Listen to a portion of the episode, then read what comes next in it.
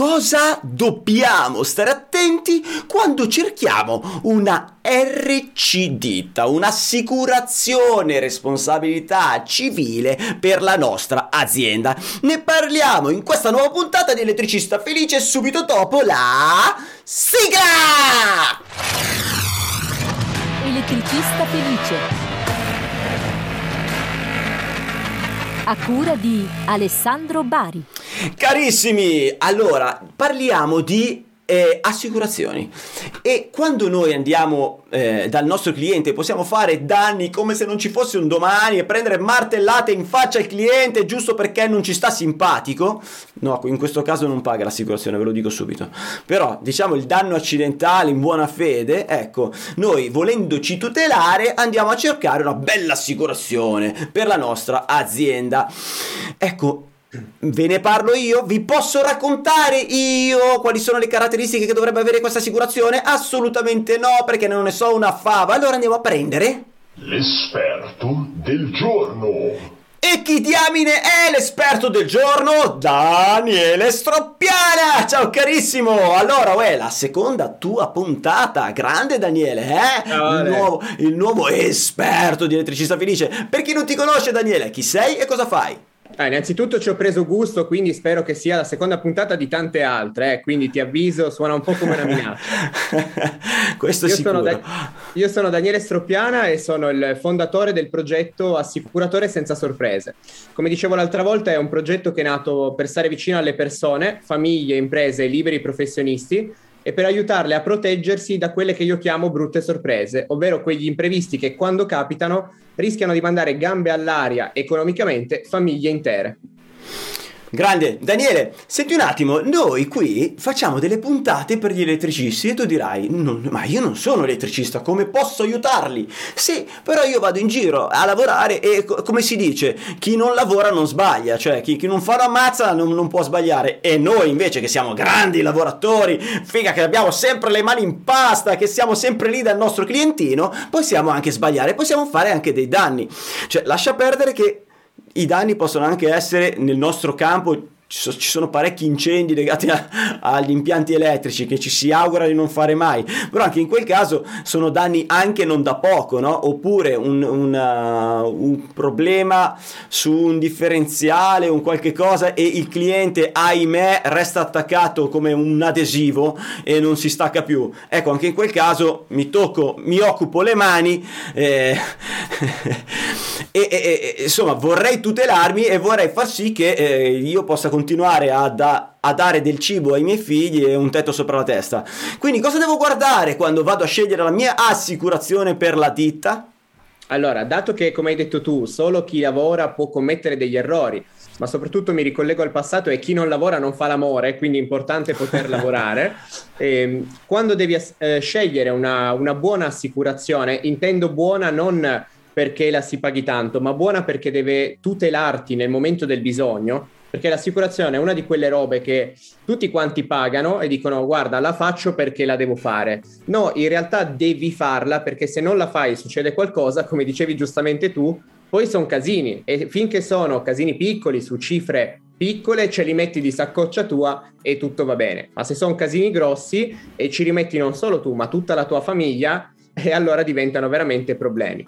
E allora ho detto, ma diamo due suggerimenti, ma giusto due, su quelle che sono due situazioni da controllare molto molto bene prima di andarla a stipulare o per tutti quelli che ce l'hanno perché immagino che già tutti ne abbiano una due situazioni da verificare eh, come ci si è tutelati. Allora la prima l'abbiamo detto anche la volta scorsa ma fino alla noia non mi, non mi stancherò mai di ripeterlo.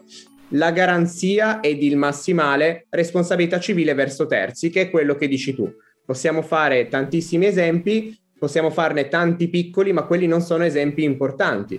Possiamo farne uno legato all'incendio, mi ricollego a quello che hai detto prima. Qualche settimana fa hanno montato una cucina male e dopo qualche giorno, in seguito a quella montatura fatta male, è esploso un intero palazzo. Facca la pintella. Quindi eh, i professionisti che hanno fatto quel lavoro, naturalmente, verranno anche indagati e qui si dovrebbe parlare di tutela legale di coperture, ma non è, questo la, non è questa la puntata, E avevano i professionisti la giusta RC verso terzi, avevano il giusto massimale perché sono morte delle persone, è saltato un palazzo intero, cioè stiamo parlando di cifre di diversi milioni di euro. Ecco allora che prima cosa da controllare sempre il massimale della polizza. Non ragioniamo con faccio il minimo indispensabile, ma ragioniamo con in base ai miei clienti, in base ai lavori che prendo di solito e che vado a fare. Se vado nella villa degli agnelli a rifare tutto l'impianto e un mio danno è capitato tra l'altro in una uh, villa dei Montezemolo che si è scoppiato un incendio in seguito probabilmente a un cortocircuito. Ecco, se fosse capitato dovuto a un cortocircuito perché un elettricista ha sbagliato. Sì. Caspita, stiamo parlando di una villa, di persone che hanno diverse centinaia di milioni di euro, quindi quel danno lì è poi coperto? Ho il massimale giusto per coprirlo o rischio i miei soldi? E allora un buon massimale, a seconda dei lavori che si prendono, è di almeno, e sottolineo almeno, 3 milioni di euro. Poi se ho dei clienti particolarmente facoltosi, e questo è un bene, allora metto almeno 5, se non 10. Questo è il primo suggerimento. Il Io vorrei, suggerimento... vorrei, solo aprire e chiudere una parentesi. Eh, vabbè, un cliente, vabbè, solo un oggetto, su, cioè un oggetto singolo, 8 milioni di euro e aveva più o meno 200 oggetti simili che razza di c'è? Non, non ci vai a lavorare lì, cioè meglio che non ci vai. Perché che assicurazione meglio, non ti, non ti tu, tutela nessuno. Cioè, non ti tutela nessuno una cifra del genere. Cioè, non lo so, esistono? Allora, mettiamola così, eh, dipende dall'oggetto. Sì, esistono anche dei massimali parecchio grossi, perché eh, in quel momento il professionista si sente come un elefante in una cristalleria, no? Cioè, entra Chiaro. in casa e cerca di, di non muoversi e non toccare nulla però a seconda di quello che capita, se l'oggetto poi è riparabile, chiaramente il danno che viene fatto. Parliamo sarà... di opere d'arte, ovviamente, per quelle cifre, non è che sono. Quindi non se so quanto sia. Inve... Se parliamo invece di opere d'arte che non sono in alcun modo recuperabili e riparabili, ecco allora che eh, molto probabilmente, te lo dico fuori dai denti e mi auguro che sia così, comunque quella persona avrà molto probabilmente un'assicurazione quindi non ci fai magari una bella figura, ma su 8 milioni di euro di un'opera d'arte e sei un collezionista, vai tranquillo Ale che quella persona l'ha assicurato, perché facciamo polizze sulle opere d'arte, quindi okay. non te lo posso garantire, ma mi auguro che quella persona sia stata intelligente nel farlo. Ok, ok, ok, proseguiamo. Secondo suggerimento, la franchigia. Allora, che cos'è la franchigia? Che è una, una parolaccia nel, nel, pensiero delle persone, perché è quando capita qualcosa, poi alla fine con la franchigia non mi pagano mai. Perché succede questo? La franchigia serve ad abbassare il costo della polizza. Quindi se io metto 10 milioni di euro di responsabilità civile per i danni che posso fare, avrà senso probabilmente mettere una franchigia il più alta possibile per andare ad abbassare il costo. Facciamo degli esempi? Metto 10 milioni sulla responsabilità civile e metto franchigia 500. 500 euro sono niente. Eh, su tutti i lavori che vai a fare, magari se sono dei lavoretti piccoli, quel lavoro lì eh, fa- ti dà un fatturato di 500-1000 euro, ma stiamo parlando proprio di lavori piccolini. Su lavori più grandi, se hai dei clienti che comunque ti fanno fatturare 5.000, 10.000 a lavoro, allora potrebbe aver senso alzare la franchigia, mettere 1000 euro, 2000 euro o addirittura 5000, quindi franchigie più alte. Eh, ma così Daniele non mi pagano mai, cioè grazie al cavolo pago meno, ma così se mi succede quel danno lì, l'assicurazione non tira mai fuori i soldi. Vero? Ma la cosa importante che diciamo sempre e assicurarsi sui danni grossi. Cioè, se noi ci siamo assicurati su 10 milioni è perché abbiamo a che fare con clienti ai quali possiamo fare dei danni enormi e non ci rovineranno la vita, ci gireranno le palle tantissimo, eh, ve lo no, dico. chiaro, vabbè.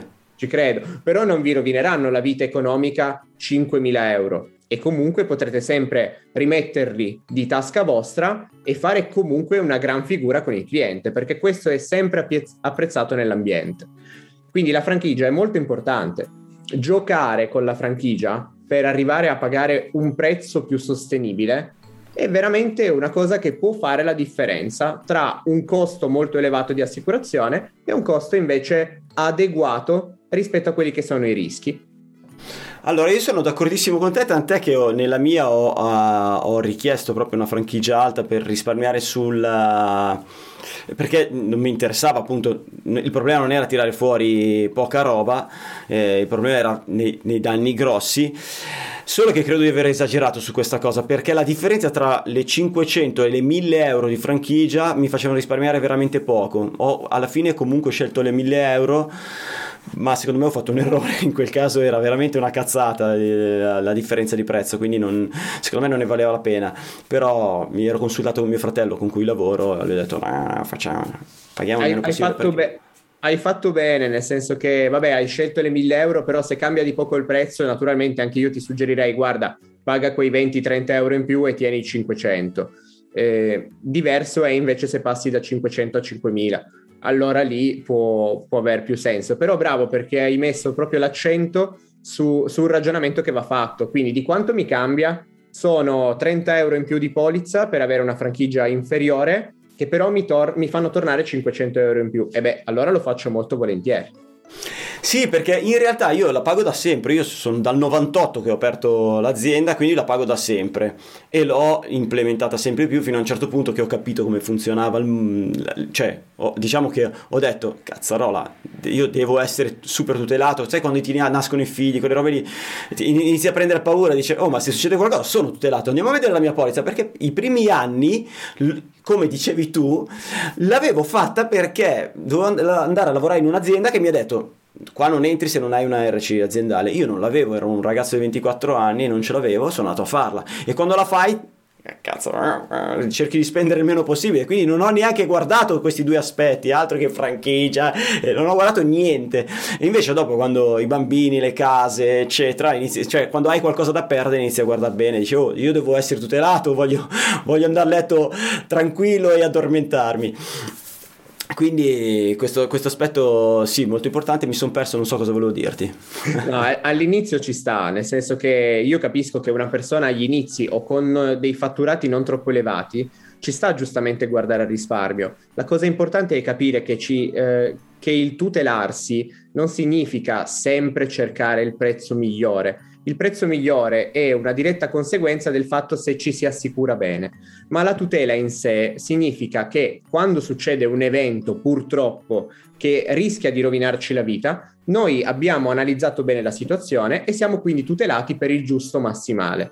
Poi è chiaro che se devo scegliere tra due assicurazioni o tre assicurazioni che hanno le stesse e identiche cose, sottolineo stesse e identiche perché simile non è uguale e purtroppo in questo lavoro, io lo faccio da nove anni, mi rendo conto che anch'io se dovessi scegliere tra due circuiti elettrici diversi, allora se tu Ale sei gentile e me lo spieghi, magari dopo 15.000 volte che me l'hai detto, qualcosa inizia a capirci, però poi mettere le mani è tutta un'altra roba. Certo. E allora con le assicurazioni è lo stesso, cioè io sento, io ascolto, io cliente intendo, ascolto quello che mi dicono, però poi leggere materialmente, capire le normative come funzionano e come funziona l'assicurazione in caso di danno, e beh, lì allora è come il mettere le mani per me nel fare un impianto elettrico. Rischi veramente di fare un disastro. Io manderei a fuoco casa mia e, e il cliente invece probabilmente fa dei danni come eh, quello che quando succede qualcosa l'assicurazione dice e eh no, eh, non hai messo quella clausola lì e noi non ti paghiamo.